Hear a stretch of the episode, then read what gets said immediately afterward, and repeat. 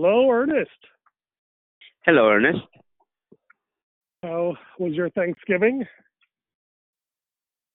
It was good. I cooked my first uh, turkey. Oh, wow, congratulations. Mm.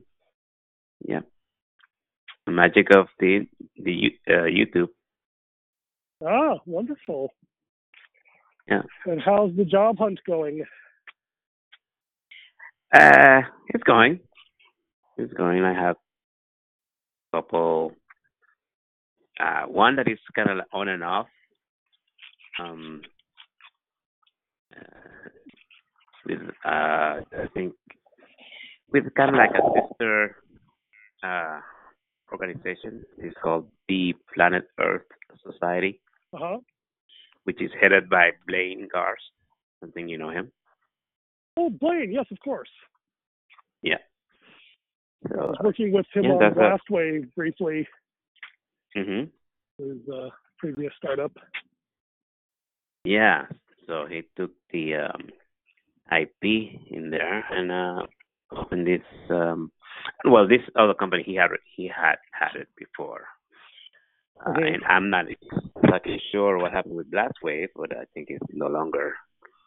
Uh, but he took the IP and then he's uh, uh, working with it in in this other company. So you know, I'm working on and off doing documentation. But um, yeah, the, the idea is to have something more permanent. So um, yeah. I still have yeah, I still have my own uh, you know initiative. Uh, which uh, did I send? No, I, I don't think I sent you. Um, Yeah, so I, I got an invite to NerdBrawn. Ah, okay, yeah, yeah. Um, it might have Okay, been I put in a- we, there was this there was this very brief pitch. Mhm. Um, but uh, is anything still happening with that, or is it just a name, or is it a concept? No, no, I had a name, the, the name for for years, uh, and it, the, Ah. the the concept is to, you know, you know the, the infrastructure as a service. You know what Mhm. Amazon and Google and uh, Microsoft what they do with Azure and AWS and Google Right. Cloud. Uh, that's that's great. That uh, lets businesses uh, not have to worry about infrastructure, you know, computers and Uh-huh. networks and all that stuff. And they just pay for what they use. Uh, and these other companies worry about the the the, the complications or Uh-huh. the details. Well, I'm thinking of, you know, as a community, people should be able to have their own infrastructure as a community service. So that's where, you know, a community, a a city, or you know, or just a bunch of entities, people um, can just uh, bring up their own infrastructure for which they don't have to pay, uh, only you know for the maintenance of the infrastructure itself. And this is where companies like Nerd Brawn would serve as uh, uh, architectural participants, which means that they will be the, the ones who who program uh, the the actual software that uh, businesses would use, and and the idea is for businesses to be able to share uh, their systems. So you know, uh, so a uh, car repair shop would be able to connect to the system that is shared with, uh, let's say, a car paint shop. So they, by using the same system, they can coordinate their operations. You know, uh, so when the car, Sorry, you, you, you're the- confusing me a little bit here. Is Oh. um, uh, I, I- lost you there. So I get the bit about having uh, shared cloud infrastructure to reduce costs because Mhm. you could have you know dedicated facilities, economies of scale, things like that. But if you're talking about different participants being able to uh, coordinate uh, business processes, which is what I thought you were Mhm. saying, that seems like a much higher level of the stack. You Mhm. know, talking about data formats and uh, APIs, which is a very different business than the low-level, you know, racking servers and spinning up compute clusters. Yes, yes. Uh, uh, yeah, the min- the the foundation is the low level stuff, but then then you go into the platform as a service and other things as a service that go on top of that, and that's Right. I guess it wasn't clear. It's all clear to me that there is that that it's actually desirable to have that vertical integration in this context. Mhm. well, that's Do you have a you know particular that- insight or philosophy that suggests that that is actually better than uh, standardizing, you know, the seven layers of the OSI stack separately? Well, uh, for one, um, uh, my vision is not to have all, you know, uh, even though we have all this infrastructure, all all these complicated systems, we still have hackers that can break into it. We still have humans that, you know, they uh, they get emails and then they click on them and you know they disclose their credentials and then everybody's data is gone and you have to pay for it. So all all these complicated systems that we have still permit this kind of stuff. So I, I want to like simpli- simplify the stack, uh, make it uh, m- more intelligent in that uh, the end user, the businesses, they don't have to worry about you know. Uh, uh, Right. When you say more, okay, so this is interesting. So the um, right. So so how would you solve the problem of phishing by someone sending a random email that uh, promises somebody something and then they feel sufficiently anxious about it that they click on it and voluntarily enter sensitive information? What is your By solution to that problem? it's essentially changing uh, the um, the uh, middle part of the networking layer. Is you know we, we can use there's something called IPFS, uh, which Mhm. which is uh, what? I don't know if you know about that, but it's uh, like yeah, an, IPFS. I'm yeah. a more secure in, basic internet thing. But that, how does um, that solve the phishing email problem? Well, we have there's a different uh, credential level uh, or or platform or you know Sorry, but like, Mr. Clever Company, like the standard phishing attack is that someone says, um, you know, that, hey, your uh, social security account has been breached. Please come here and register with your name and social security number and other personal information so we can protect you. Mhm. Uh, how would you prevent someone from can you prevent someone from falling for that? The idea is to yeah replace all that uh, structure and into something different, something that is So more are you saying that secure. we so- just get we, teach people to stop using their social security number for anything? oh yeah, Is that how you solve the problem? Um, the uh, out, authentication into uh, a system has to be different. You know, usernames and passwords. That's just not feasible. Okay, so so you're saying Um, that okay, so what? Uh, so I mean, Blaine's idea was that everyone has a hardware dongle which has a hardware key installed at the time of manufacturer, and that you only ever talk to other devices that have that same hardware dongle. That was his solution for how you get rid of usernames and passwords. Mhm. Uh, is that what you're suggesting? It's uh, similar. We have uh, well in in our phones these days and some computers we have uh, what is secure elements. That's where the um, all these credentials are managed by a chip that is not that is not accessible. To enclave, the, yeah. uh, yeah.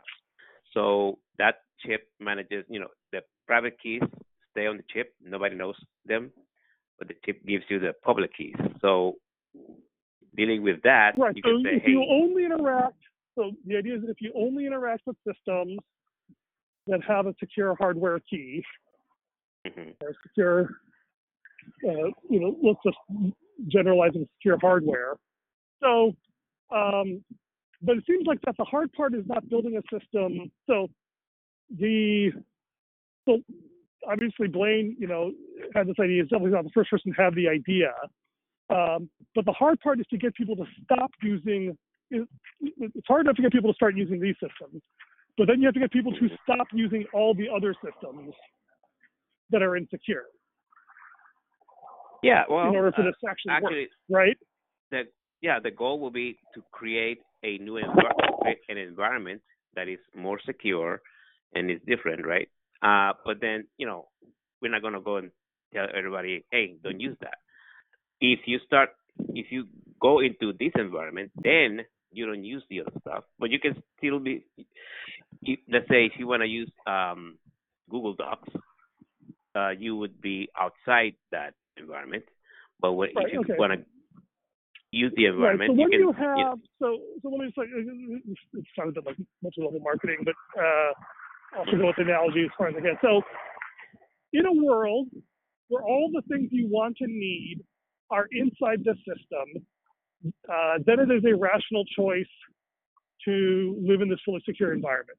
So at the point when you have, uh, let's call it a critically, a minimum viable ecosystem, mhm. right? Where so a person who uh, is like yourself, who's willing to go without certain services, or maybe maybe not. We haven't still determined whether that's a value you actually hold. But let's assume that we, if there's a person who is willing to live their life using only those services, uh, you know, that, that's one level. Level one is where a human being is able to live their life in that system. The second mm-hmm. level is where it's actually possible for a uh, typical human to, to do so. And then level three is where it's actually desirable to live inside that secure system. And level four is where it's actually undesirable to not live in that system. There's different mm-hmm. levels of viability of this thing. Hmm. And, you know, it's easy to write up a white paper saying if the whole world was already like this, it would be wonderful. But I think this is actually tying on to where we came from last time. The hard part is bootstrapping a Mhm. minimum viable system that anyone wants to use any of it. And in fact, that was a very problem that Blast Wave had. As they had this beautiful technology, uh, but they couldn't figure out how to actually bring it to market in a way that someone was actually willing to pay for it. Mhm. And last I talked to them, like this was over a year ago, uh, the goal was to try to build something that was uh, a way of doing secure key exchange because only those customers who had a very sharp point of need were willing to buy into a, a you know beautifully designed, relatively easy to use, but still fairly expensive and heavyweight solution to ensure that level of security. Because the hard part was not building it, the hard part is changing behavior. Uh, you know, people do all sorts of things that are foolish, unsafe, and unhealthy all the time as part Mhm. of just being human and part of our cultural norms. And to get people to stop doing that, you know, stop eating too much sugar, stop posting on Facebook, uh, you know, stop sharing personal details on the internet, those are difficult behavioral changes to create. And just saying you should is rarely sufficient. Mhm. So, you know, this is where I want to talk to you is that like, okay, we can talk about what uh, your values and ideals are, and that how at scale it would be better if everyone behaved this way. But the first question is, what are the initial values that before it is at scale would make anyone want to be part of this? And as you yourself have, you know, we talked about in the previous episode, it's one thing to say that in principle you'd like to have these values, but in practice, the desire to make sure everyone can hear what you say, uh, the desire to uh, punish those who hold the wrong view, uh, the desire for, um, you know, just being able to tell someone off tends to override all of those other priorities. And how do we get, how do we actually get beyond that? What is powerful enough to make someone want to even uh, start being part of that world? Um, my the approach that I'm pursuing is uh, two pronged. One is uh, approach approach small businesses and tell them, hey, we can provide uh, this community compute infrastructure that is free to use. Uh, well, mostly free. You, you know, you stack like uh, you pay per transaction that uh, per interaction that results in money being exchanged a percentage to maintain, uh, uh, mm-hmm. you know, the, the, premium model, the, the if you will. Yeah. Yes. Mm-hmm. Uh, and let's say we we will build these uh, special computers, and you will have them, and you know, there you go. Uh, that's uh, you. That's how you help start this this um, this thing. Okay, and so, it will so be just like. Make sure re- let me, okay, okay, let me just make sure I heard that part before we go to the second part. So there is that there are businesses who have mm-hmm. compute needs, and that they currently don't have. Uh, either they don't have an existing solution, or their existing solution costs too much. And mm-hmm. what you are hoping is that a they'd be willing to uh, that is that or that you would be able to offer them a solution which is lower priced and that the net cost of solving their problem will be lower than what they're paying now, and that somehow you will be able to sustain that infrastructure um, at a cost that allows you guys to actually stay in business. Is that what I'm hearing? Yes, and but that's that's uh, one part. The other part is uh, a lot of these communities have been hurt by COVID and by having hurt by uh, companies like Amazon and and other and other multinationals that they just suck up money from people from small communities and you know they don't return any money to them to the communities right so can people, you give me an example the community uh well you know you i want to i live in a small community and i you know want to get a big screen tv where do i go i go to amazon even though there's there might be a best buy over there they just say, "Oh, Amazon is so cool. You know, they offer all these services, and and I'm gonna go to my Amazon."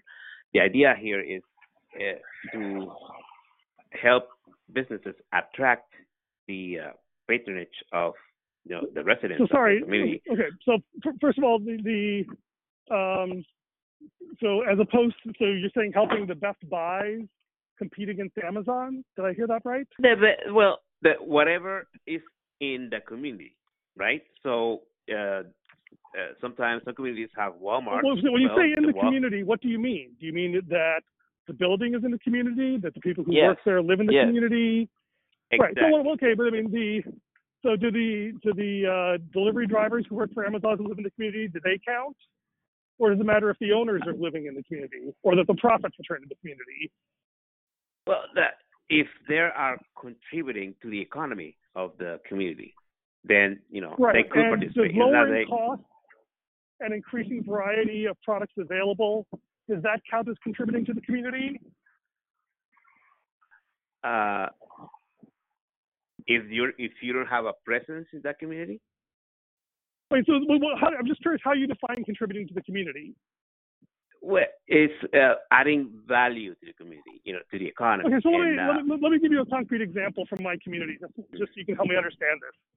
So I lived in a small town of Rochelle, which, um, you know, used to have a thriving downtown. We would go there to buy shoes and shirts and things like that.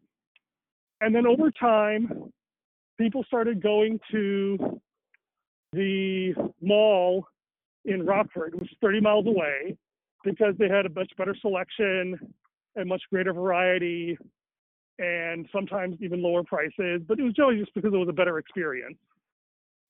Uh, and that really hurt the downtown.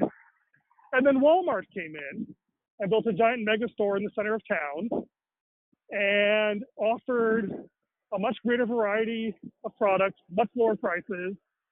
Um, well, sorry, much you know, greater variety and lower prices than our downtown local merchants, and much, you know, generally low prices and much greater convenience than the upscale mall 30 miles away. And so that uh, increased the share of dollars spent in the local community and utterly destroyed the downtown businesses. Mhm. So, from your perspective, was Walmart a good thing or a bad thing? Hmm. Look, from my Or it's hard to say well, because it's a trade off? It is, uh, I guess, uh, but we will have to see if there if so the the entire downtown was uh, uh, uh, you know hurt by the by Walmart, right? So Wal some some people Yeah, I mean, the, Like the, Walmart. The, yeah, the Walmart kept more business in the town, but sucked it away from locally owned businesses into this giant multinational corporation. mhm, And you know, the number of people employed was probably similar, uh, but you know, all those local businessmen who were pillars of the community and did charitable giving and you know things like that, you know, they had to go elsewhere uh, or do something else, as replaced by you know relatively low-paid clerks and slightly higher-paid managers. mhm. Uh, but the upside was that it was probably better for the planet, and uh, it also, um, you know, meant that the, generally the people spent less money for better quality goods. But were they better quality goods? Uh, generally Or speaking, yeah, is that over time the ratchet uh, on Walmart of quality increased faster than the ratchet of the sort of hand selected goods that uh, we had. Because you know the the standards of a Walmart buyer, uh, you know, over time became higher. Maybe not initially, but over time they ratchet up to try and get higher quality for lower price. Whereas before it was primarily based on local relationships rather than, you know, sort of scientific methods of comparing value and measuring quality. Yeah, so the these term the local relationships, I think that's very important, and also authenticity is important. So, if a town can be redefined by Walmart, then you know that's a that's a problem. Uh, and if people are so easily, uh, com- uh, You know, so the- convinced the that- alternative is that you had a handful of rich businessmen who all ate lunch together, who sort of bought from the sales rep who promised them uh, the nicest kickbacks or played the best golf. And it was replaced, you know, that was authentic and personal. And it was replaced by a very cold, efficient mechanical machine, which just uh, you know, provided goods and services at the lowest cost and the highest quality. Is that a bad trade-off? Well, it's bad in the sense that one entity becomes, uh, uh, you know, controls a whole economy. This one right. entity. But what if that entity has interests aligned with its consumers in a way that the small cabal of suppliers, and I don't necessarily want to cast aspersions on it, but the reality is is that it was an incredibly inefficient market Mhm. based on door-to-door salesmen versus the ridiculously insanely efficient merchandising machine, which is Walmart. Mhm. And that was why we all ended up going to Walmart. because They give us better goods for So- lower prices. They. Exactly. So we can take advantage of uh, the things that Walmart takes advantage of, you know, high volume and stuff, by uh, uh, letting businesses come together um, at multiple levels. So yeah, I'm a small store. I I sell uh, trinkets, but I can purchase them through my higher uh, uh, community, the higher entity. Let's say that's the is a, a whole it covers a whole county right? At that point you kind of get equal uh, purchasing power than for uh, than walmart and even amazon. Right. you know a small so let's, shop let's look at uh, the okay so we, we still i think more or less believe in the scientific method here right? Scientific method? Yeah. Yes i mean we haven't always followed it but at least we we agree nominally to to prefer it. So um, this is you're hardly the first person to try to bring small groups of people together to compete against the big behemoths Mhm. um, and generally speaking um, there's a small number of areas where this appears to have been successful. Uh, like certain, first, first thing, like right off the bat, even Amazon isn't great at pure commodities. Uh, people do not buy rock, gravel, sand, and salt through Amazon. Uh, things that are truly uh, commodities, high bulk goods. Like as interesting, I tried to buy um, water cooler salt from Amazon, and the salt was a dollar, but shipping and handling was twenty five dollars. Mm-hmm. At that point, it's cheaper to go down to the Home Depot and buy it for fifteen dollars. So there's certain things that Amazon, even with its scale and logistics, cannot actually handle efficiently. Um, mm-hmm. The jury's still out on whether Amazon and Whole Foods is going to do anything interesting with groceries, but so far it hasn't. I mean, I shop at Whole Foods and I have an Amazon Prime, and I still have had zero interest in using Amazon grocery delivery services. And to be fair, I've hardly used any grocery deliveries except I once used Target drop off. So let's say for the moment, at least, groceries seem to be immune to whatever economies of scale uh, Amazon is able to bring to bear. Um, uh, game stores and well, stores that provide an experience appear to do pretty well. So game stores, uh, gift shops, things like that, where people are going into a store and buying from it because of uh, the experience, the, the curation.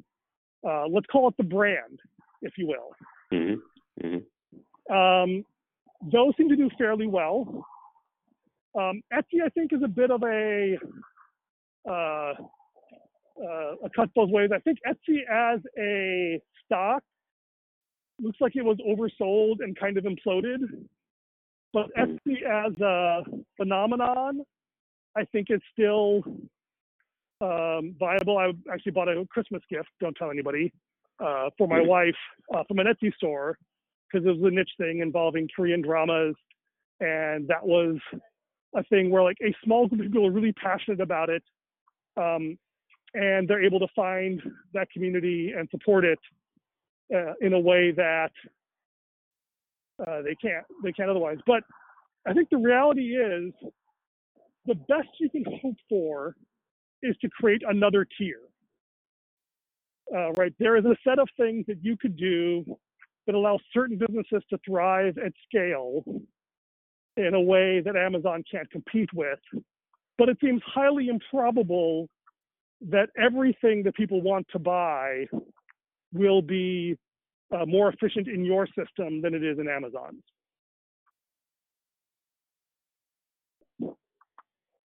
well, just because so many things really are a matter of scale, and if they have a hundred times or a million times your scale, you're never going to be cheaper or have a wider uh, variety than they do.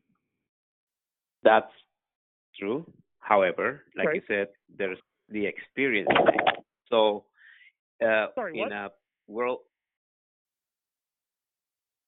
Sorry, Can me? Airflows kicked the pit out. Uh, I lost that last sentence. Oh, there's uh, the the thing you mentioned, experience.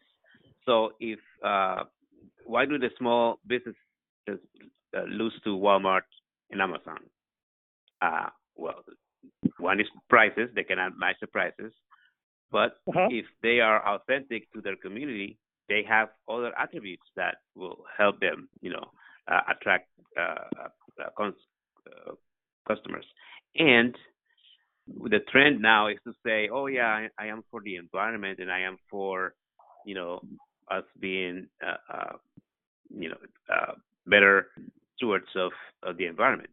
And that, mm-hmm. if, if, for people that want to put their money where their mouth is, then they, if a, a small store says, "Hey, you know, our prices might be higher, but we do certain things to uh, uh save electricity. We uh, just go from solar, which you know, yeah, the Walmarts can do as well. But if they can market themselves as not only members of the community but participants, active participants, not just uh, here to get your money, but here to you know, we your neighbors, we all uh, know each other and work together, and including as businesses themselves.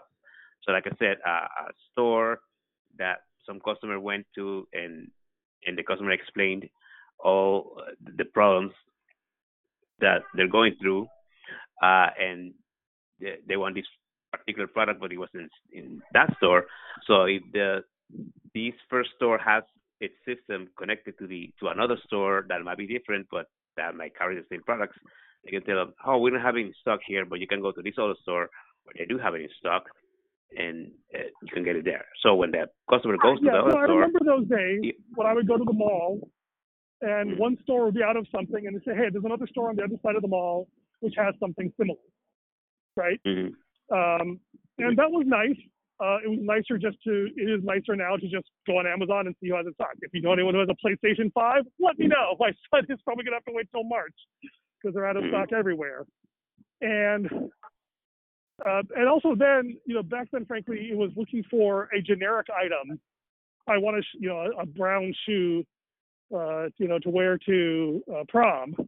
And then it's like, okay, well, any brown shoe that's roughly my size uh, that was fancy enough would count. Um, and so things that were relatively fungible, it was easy to substitute. But on the other hand, things that are relatively fungible are precisely the things that an Amazon is going to be better at, right? So I think the, so I'm willing to believe that there are things that this could do. I think the hard part is finding a thing that actually will work. See, that's the thing. Is like, okay, it's an interesting idea recording the podcast. But there's two points you have to convince me of. One is you have to convince that there exists some non-trivial pocket of this. Like you can find three business owners who would actually benefit from going into this together, where they'd experience the benefit. And then the second thing is that it is not at all clear to me, and this is the same problem I had with Blaine and his business models, was that even if it could work, is it really in their interest for this to be a vertically integrated solution that controls everything? Or in reality, do they just want to cherry pick this one thing that you do really well and then uh, use commodity uh, cost structures and larger ecosystems for everything else?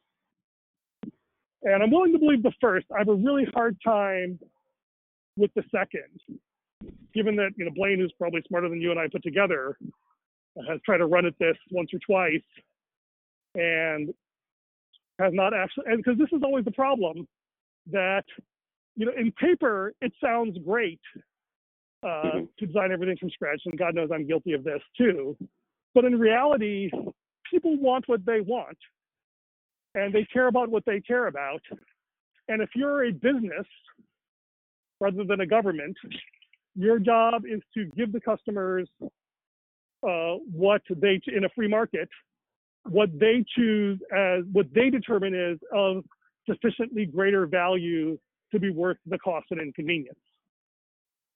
And I guess that's the question is like, okay, it's a nice theory. Have you found a business that actually wants this? Mm, Or do you just have a list of companies and people that you think should want this? well, I my plan is to go to a like a, a chamber of commerce, chamber of commerce, and and present this this idea. Well, first ask, what do you you know? Are you okay? How, how's your, is your business going well? You know, in the past you know ten years, are your sales increasing or decreasing? You know, all ask questions. Then and I. I, I, I'll, I'll be willing to bet you 20 bucks, Ernest, Mhm. that uh, the cost of their technology infrastructure is like number 10 or lower on their list of things that they worry about. They worry about labor costs. They worry about the pandemic. They worry about taxes. They worry about health regulations. It's all in the pandemic now. They worry about competition from Walmart. And it's like, okay, if you could show them, like, okay, in terms of a pain point, if you could find a struggling small business that is, it wouldn't be that hard. Uh, maybe a little harder now, but to find a, a small business that is worried about competition from Amazon, right? And even if you gave them computing for free, um, I don't think that would solve any of their problems. Problems like right? Like Because they, because in my experience, the, the businesses that are facing competition from from mail order and the internet and Amazon, Uh, the solutions are very idiosyncratic, right? The whole reason that they survive is because they are authentic and local to their community. Like this one human being here had this brilliant insight that seemed crazy at the time and bet their business on it.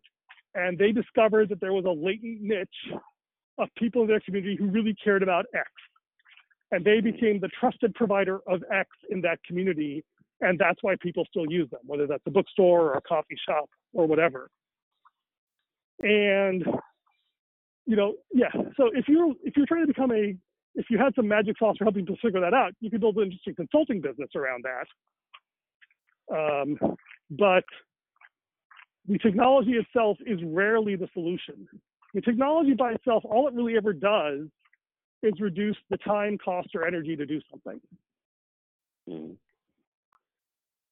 And it's really hard to uh, use technology itself to outcompete. And unless the community as a whole has a deep aversion to Amazon, uh, and that you know, and, and if you, uh, which is hard to find, mm-hmm. right? Uh, people try occasionally at some of the more progressive cities to do things. I mean, they managed to get like ban Walmart, and where they do succeed, uh, they often end up uh, prioritizing small business owners over the actual poor consumers. Like there was a tragic story in I think somewhere in the San Francisco Bay Area where a city council voted to ban a Walmart from opening a superstore. But the advocates pointed out like when they did this, there are now no grocery stores in that whole area.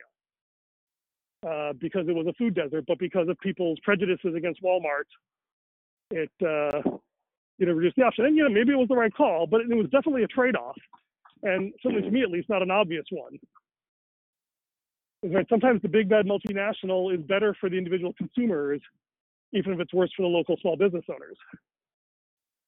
Mm-hmm. And but that's uh, when in that model, are you following your values or are you following the money?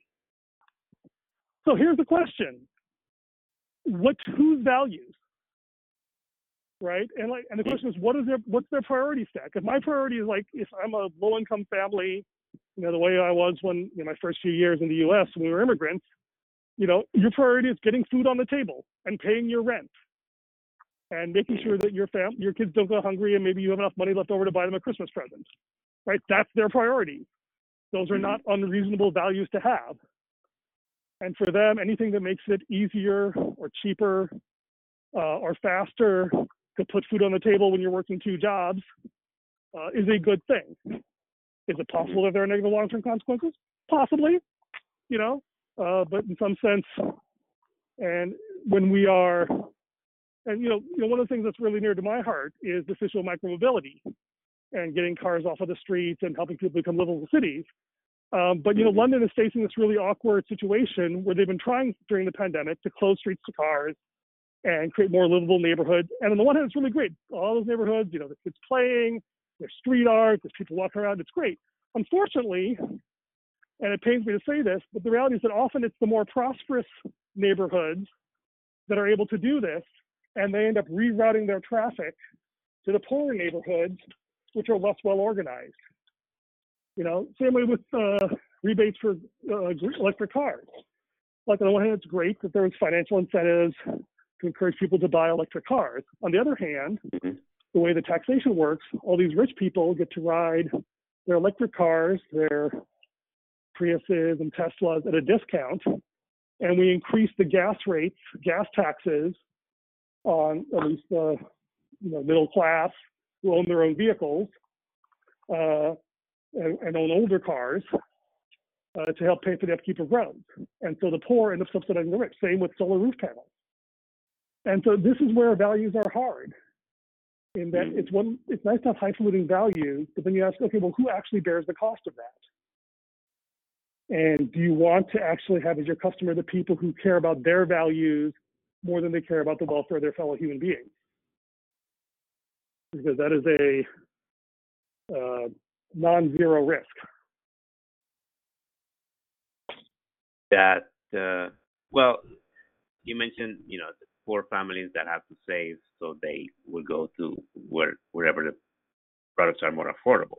But as they prosper themselves, right, they they will be able to choose uh, more um, uh, uh but uh, benefit, products that are beneficial, products and services that are beneficial. Let me be concrete then, Ernest. Are you really saying that if there was a child, if someone, look, we could give me a concrete example. Okay, there's a neighborhood in San Francisco where there are no actual grocery stores, nothing that actually carries a meaningful selection of fresh fruit and vegetables. Mm. Uh, there's a lot of mom and pop stores, a lot of fast food restaurants, uh, things like that, uh, but it's all canned and processed foods, and that's what people there eat. And that's what they've gotten used to. And Walmart says that they want to open uh, a superstore there that would bring a much greater selection, a whole bunch of fresh produce, uh, but it would frankly put a lot of these mom and pop stores out of business. What would you, if you were brought in as a consultant, the independent consultant, to make a, a recommendation? What would you suggest? Well, instead of instead of uh, the Walmart superstore, why don't you invest in uh, in like uh, helping those small grocery stores to grow to grow you know uh, so that they can open more okay, stores or, so or, so here's here's the tragedy walmart's the only company that sees enough of a profit margin to be willing to invest capital in this area that's where the values of uh, that if you don't put such a high value on profit if you put more value on what is the benefit that would that we will have. Of course, it's, like, it's easy to have it's easy to have values for what other people should do with their money, mm-hmm. right? And, and the reality is is that it's really hard and risky to start a business. It always is, right? Mm-hmm. Uh, unless it's a really really well established franchise. And Walmart has made a living by figuring out how to make money out of things that no one else can make money at. Um, by being, and the question is that, well, you can say, okay, yes, it would be great if someone else, but the reality is, at this point in time, that Walmart is the only one willing to put the money into bringing green groceries into this neighborhood. And do you well, say no, we... or do you say yes, but I say yes, and let's find somebody who can, who has the the who share our who shares our values, and we we uh, present them with a great plan, like it would use uh, the values of the community, not the values of Walmart, when it comes to like people buying stuff. No, because Walmart, you have you know they have to lay out their store in the Walmart way, so that when I go into Walmart, oh, I know where to go to get this. I, have to ask uh, any Walmart, you know, is, is laid out the same way. So that, that Walmart, that's you know, fairly true. I've I've gotten confused in Walmart that did not seem to be. It seems like they rotated periodically, but yeah, that's true. Uh, uh, uh but in, in general, they have you know, certain you, they have certain their merchandising is centralized. But you know, so here's here's an interesting one, right? So one one case you could make, and I don't even know if they do this or not, is that okay? But if you're doing is that if Walmart does this, we would want them to at least carry ethnically appropriate foods so they're not homogenizing people's diets. Um, that's a way to say yes. But so sorry, what is, is your your is your yes that you would accept Walmart, but you want to put conditions on it to no, make it no, more in line? With not, well, no. If so you we would want say no to, to Walmart. Uh, yes, not a Walmart, but yes to uh, uh, empowering local business people or even you know aspiring business persons. You know, hey, do you okay, like to the question is that so, so you, you want to say no to Walmart, and Pitchen said the hope that somebody could come up with a better option. Yeah, and we actually create a better option. We actually develop right. so. And... So in that case, that is not a technology solution. That is community organizing. Mm-hmm right? That means going into the, into the weeds and the nuts and bolts of community and saying there is a latent market here for healthier foods and and saying okay what would it take to uh, create a groundswell of demand for something like this, such that someone would be willing to offer a supply. Right? That's a demand side problem, not a supply side problem at that point. Uh, Right? Because the reality Yeah. is, is that if, if it was obvious to the business owners there that if they carried Mhm. groceries, it would be a financial win, they would already do it. They're not stupid. They don't hate vegetables. They're just reluctant to because it's a lot of cost and hassle and distribution. And, you know, the last guy who tried it five or 10 years ago stopped doing it because he went out of business. Right? I mean, Mhm. there's, there's always a reason why things are the way they are. And if and it's usually sure perceptions are distorted but changing human Mhm. perception is the most difficult thing in the universe mm, changing reality is relatively easy compared to that well, you know, you have like uh, this is where you have to show people, you know, not just tell, show them. So this is where you have to, uh, you know, if you if you build it, it they will come type thing. So you build you build that, and you know you yeah but Of have course to build the right invest- thing right right so if, Yeah. it- it's only after you build it that they come and that you find out whether you built Mhm. the right thing right yeah. this is the Mhm. wait, this is this is so i mean i feel like you're we're we're converging on that um it's great to care about a community um it feels like frankly that if this was to work you have to tell me what your community is and what you think the people there do care about that's not being addressed because i don't think we could solve this problem in the abstract Mm. and if you really think local community is the most important thing, which I think is what you kind of came to last uh, episode, then Mhm. I think we should actually like do the work and figure out, okay, what is it that your particular local community actually needs um, that we might be able to help them with?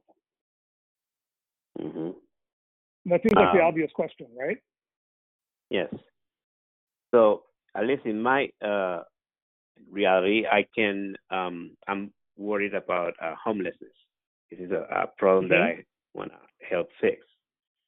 Um, there are multiple programs that deal with that, but you know we still Yeah. have homeless people.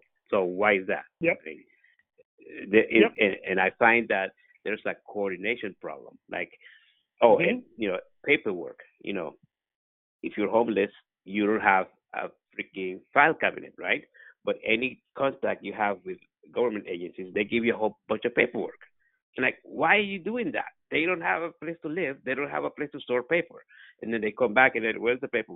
I don't know. Somebody stole it. Somebody stole my bag. And they, that's what. My, so one thing is to eliminate eliminate paperwork from uh, the interaction between uh, I remember homeless at least every decade that I've been alive, I've heard about attempts to eliminate paperwork. Uh, so it's not like people haven't tried. Um, and there have been some modest successes here and there, uh, but they haven't. So that's actually not a bad. So let's so let's use that as our case study next week. Um, we can send some articles back and forth about paperwork and bureaucracy and uh, homelessness. And I have some thoughts and learnings from my past experiences, and you have much more recent, much more visceral experiences. And so let's talk about that, and let's talk about what whether or not a solution is possible for us to devise in an hour. At least talk about what it would take and what would be involved in a solution. And, And I think the really interesting and the, the really hard, awkward question in these things is whose problem are we solving? Is it the problem of the individual people? Is it the problem of the community? Is it a problem of this government agency? Um, because actually figuring out who owns the problem and who can and who gets to uh, decide what counts as an acceptable or unacceptable solution it has been surprisingly difficult in a lot of places. And so maybe And you the know, if you have answer- resources. Yeah. the answer often is nobody cares. The answer is nobody. Everybody's in, everybody's invested in the bureaucracy. Actually, like they don't care. All they want to do is just go to Mhm. work and do their things and then go home. That's the problem. That people Right, don't and- and- care. and- and- and- of them. and, and, and let's start there because this is the curse of all technologists, including you and me. We care about our solution more than we care about their problem. And so actually learning to unsee our solution, to see the problem is an extraordinarily difficult thing to do. And then figuring out how to sustainably care about that um, is actually a remarkably uh, almost superhuman feat. So let's see if we can do that next episode. All right. All right. Thanks, Ernest. Thank Talk you. you next week. Next week. Bye bye.